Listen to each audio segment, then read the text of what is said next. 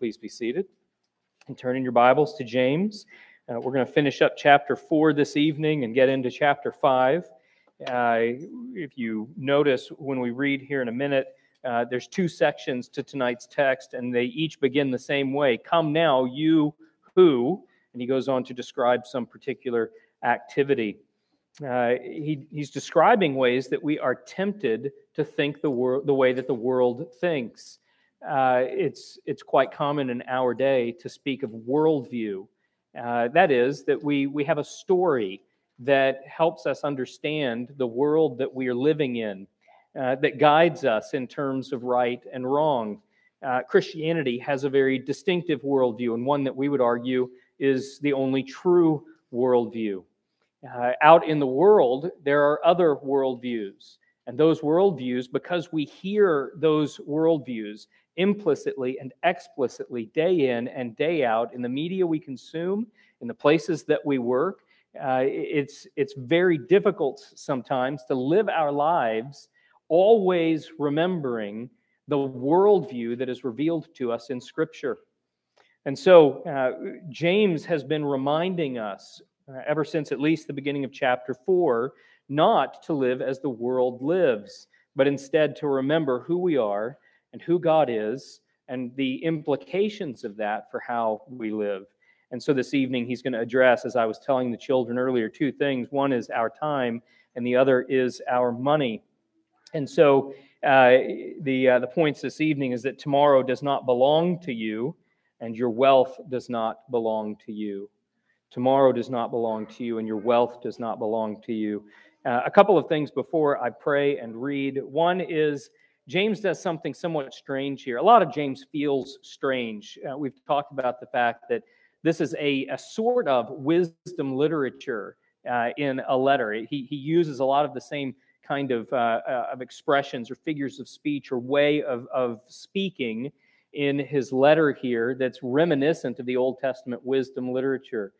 Uh, this evening, what, what I think James is doing is he's been talking to the people of God, and almost in a sort of stage way, he turns to talk to the world, but in such a way that we are hearing, we are listening in. Now, you're going to understand why I say that as we read. He no longer addresses the ones to whom he's talking as brother, uh, and he describes them as, as being under the absolute judgment of God. It's a, a pretty harsh break from the way he's been talking and the way he's going to, to return to writing in next week's text. But even as he sort of, as I said, in a, in a, a stage sort of way, turns to the world to address the world, we are intended to hear it because we are inclined to think the way the world thinks and inclined to act the way the world acts. One more thing before we begin, and that is uh, he's going to, remember, there's been a lot of emphasis in James so far on the way we speak. And in this first one this evening, the first issue that he addresses, he says, Don't talk this way, talk this way. But I think it's important that as we read and as we consider these verses, we understand that James may be referring to speech, but it's the heart that he's getting at. It's not a hard and fast rule. You can't say it like this. You have to say it like this. And if you say it like this, you're just fine. The speech that comes out of us reveals what's in the heart. And James is saying if this is the speech coming out of you rather than this, it reveals a worldview problem that you have. And so we're going to address that as we, uh, we get into the text this evening. Let me pray and we'll read. Fathers, we come to this letter of James. We pray that your spirit will be at work, uh, that we would understand it rightly, that we would apply it effectively, that you, by your spirit, would apply it to us. Uh, Father, we pray that, uh, that we would remember who we are, and more importantly, who you are and who you are to us this evening as we consider the contrast between the way we ought to live and the way that the world calls us to live. Father, we pray that you would make us more like Christ as we sit under the reading and preaching of your word. We pray these things in Christ's name. Amen. Hear the reading of God's word. This is James 4, beginning in verse 13. Come now you who say, Today or tomorrow we will go into such and such a town and spend a year there and trade and make a profit. Yet you do not know what tomorrow will bring. What is your life? for you are a mist that appears for a time and then vanishes. Instead, you ought to say, If the Lord wills, we will live and do this or that. As it is, you boast in your arrogance. All such boasting is evil. So whoever knows the right thing to do and fails to do it, for him it is sin.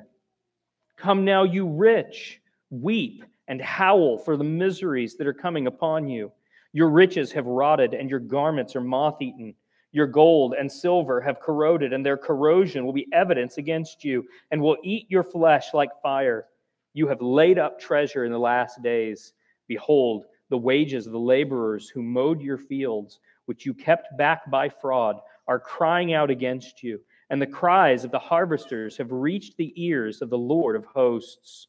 You have lived on the earth in luxury and in self indulgence. You have fattened your hearts in a day of slaughter. You have condemned and murdered the righteous person. He does not resist you.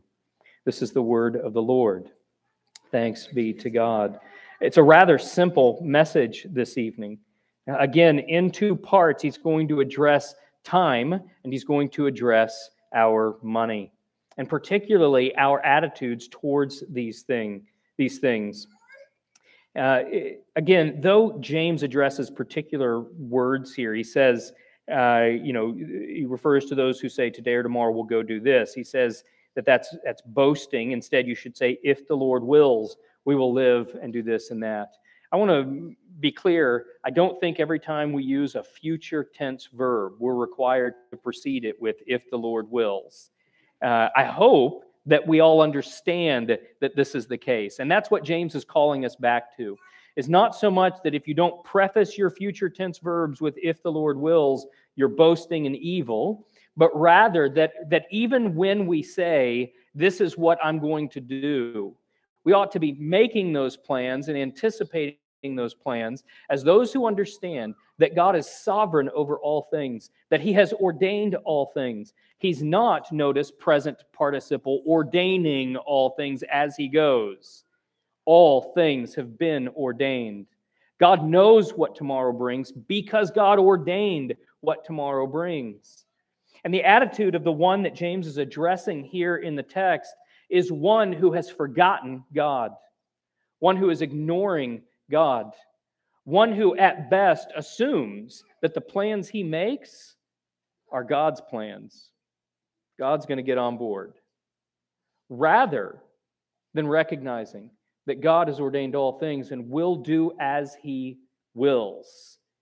That God is always wise, always good, always loving. That God knows what is best. And so when we make our plans, we ought to make our plans, first application here, we ought to make our plans asking the question Is this consistent with how I am called to live? At the very least, is this consistent with, with the righteousness to which I'm called? Is the, the thing or are the things that I am planning consistent with how we are called to live, as we're hearing from Ephesians on Sunday mornings? Is this walking in a manner worthy of the calling to which we've been called? What is it that God has ordained? Now, I started uh, in on this a couple of Sundays ago. I think it was in the mornings, because uh, a couple of Sunday go, Sundays ago I was preaching in the mornings, and I got sidetracked. I'm having a conversation in my head while I talk out loud. It's a different conversation than the one you're hearing, and sometimes they they get disjointed, and I forget where I was going. And uh, and I, I started in on the will of God. I want to come back to that. Listen, the Lord has two wills: a revealed will, and it's revealed in His Word and a secret will that he has not revealed to us, nor are we responsible to know it. In fact, we, we would be sinning to attempt to pry into the secret will as if we could. It's one of my favorite little sayings from Calvin. He says, Where God speaks, I am bound to speak, but where he is silent, I put my hand over my mouth. Right? We, we cannot know the secret will of God, but brothers and sisters, the revealed will of God is enough to keep us occupied for a lifetime and more, isn't it? This is where God says to us what is right. Often we get caught up in trying to discern God's will with respect to whether I should take job A or job B, assuming that both are, are ethically and morally uh, acceptable jobs. Uh, you have freedom. God has given you freedom. In wisdom, choose the best option and move on. Don't worry about God's secret will. He hasn't revealed it, and therefore you'll never know it. It's important to understand this about God's will. It's important that we understand it this evening because I don't want you to misunderstand what James is saying. James is saying you're not, he's not saying that you aren't allowed to make plans. James is not saying you're not allowed to make plans. He says as much here. He says, You ought to say, if the Lord wills, we will live and do this or that. Make plans. But all of our plans ought to be submitted to the revealed will of God. And application number two, submitted as they unfold to the secret will of God. You see, we do come to know God's secret will, it's everything that happens. Nothing happens that has not been ordained by God. And as they occur, we can with confidence say, God ordained that. We cannot with confidence always say why God ordained that. We will spend much of our lives wondering why God has ordained terrible things to happen to us or to others. But there is no denying that according to God's word, He has ordained them. Where this that the rubber meets the road on this is where our plans fail. And how do we respond to our plans failing? Do we respond by, by considering that God has ordained something else? That we made plans, but God knew better. That God's plans for us may be harder than the plans we had for ourselves, but they are nonetheless His plans. And that's scary for the, for the moment uh, between hearing it and remembering that the God we're talking about is a God who has said to us, Call me Father. Everything in creation belongs to me. You are my son. You are my daughter. You will inherit all that is mine in my son, Jesus Christ.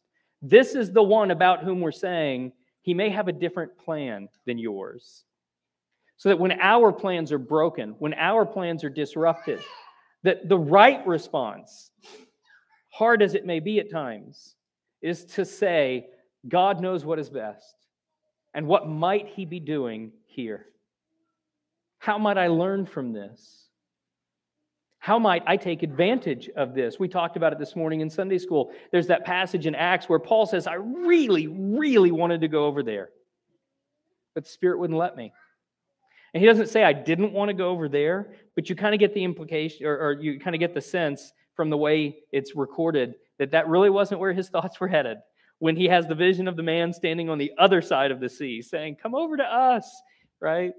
That was not in, in Paul's mind, apparently. But God had other plans. So when we live our lives, brothers and sisters, we cannot give in to the temptation to think as the world thinks, as though God does not exist. But we ought to be making our plans cognizant of the fact that He is there, cognizant of the fact that He has ordained all things, asking ourselves, what might He have ordained here, right? How, what does it look like for me to spend my tomorrow for Christ? We don't know specifically what God has ordained, but we do know what He has revealed in His Word. And so we ought to be in His Word.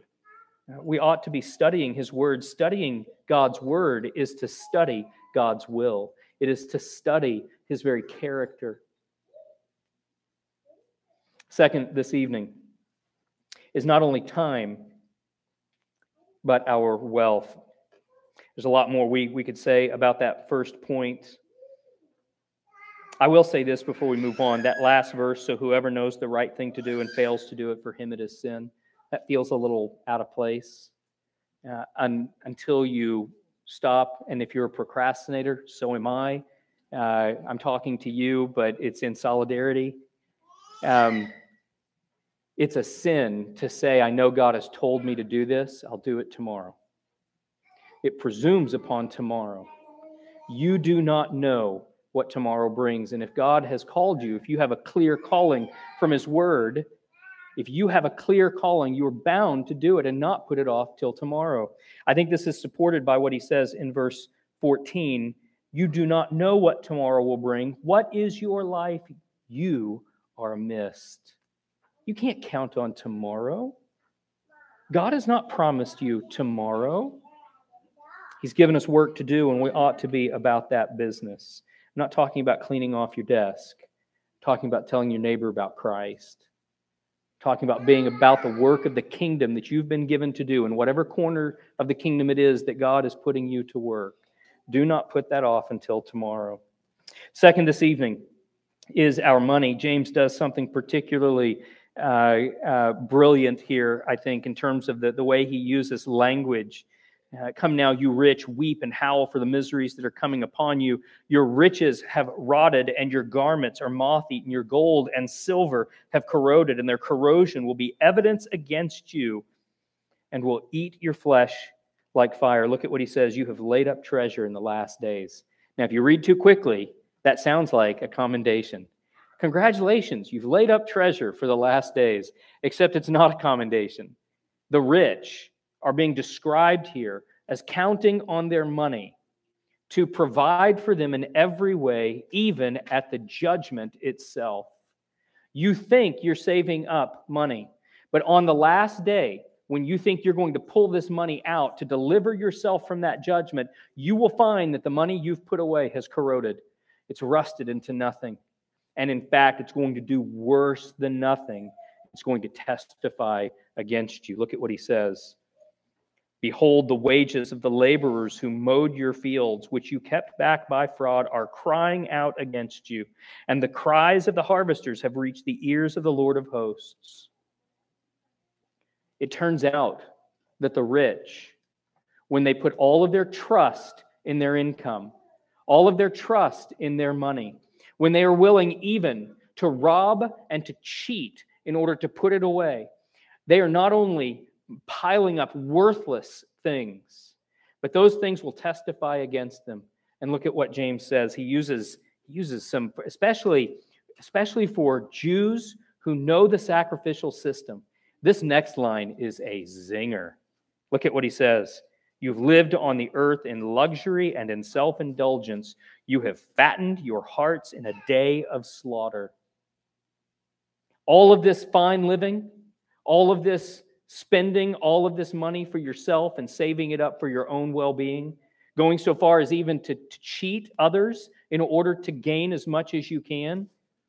It's like an animal that's being fed so that it will be fattened up, so that on the day of slaughter it will yield as much meat as possible. That's what you're doing to yourself, James says to the rich.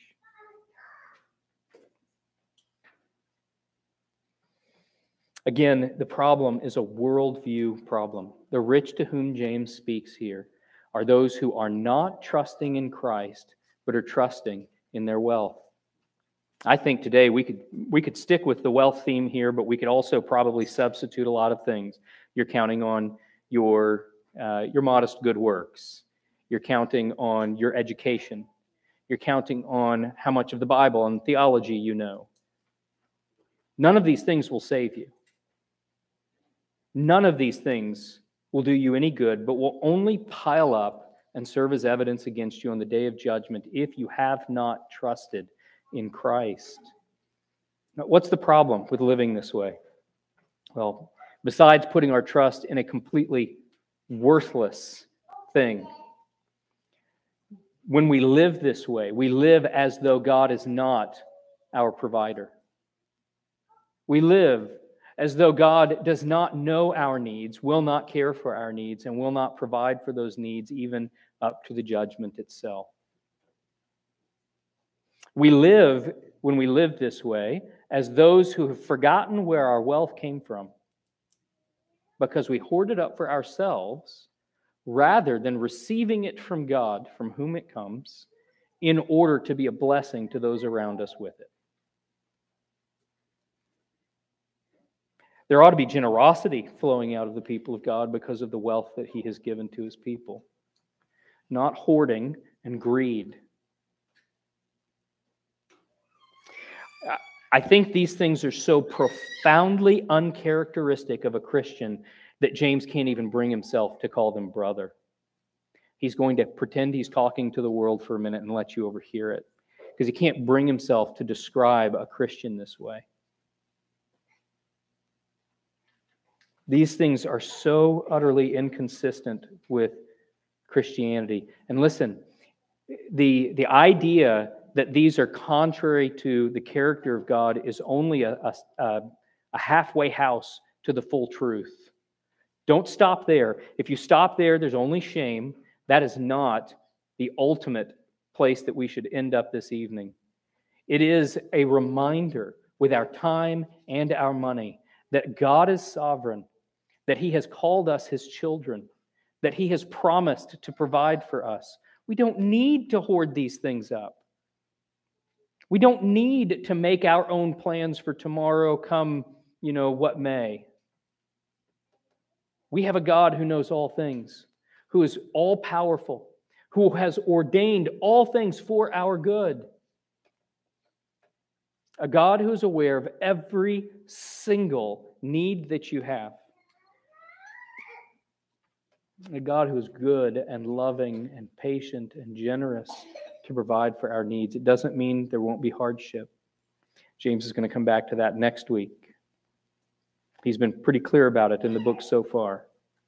But even in the midst of hardship, he's a shepherd to us, right? Yea, though I walk through the valley of the shadow of death, I will fear no evil. In the midst of my enemies, you have prepared a table for me. Brothers and sisters, it's not just that this is bad, you shouldn't be like this. It's that this is absurd. If we know the God who made all things and who has taught us to call him Father, how could we possibly act this way? We've got to have a worldview day in and day out in all of our plans, in all of our uh, plans, not only with our time, but with our money. We ought to be, and particularly when we're in relationship in a household with other people, we ought to be saying to one another, what do we know about God and about the kingdom and about what we're called to as we make these plans? Let's pray.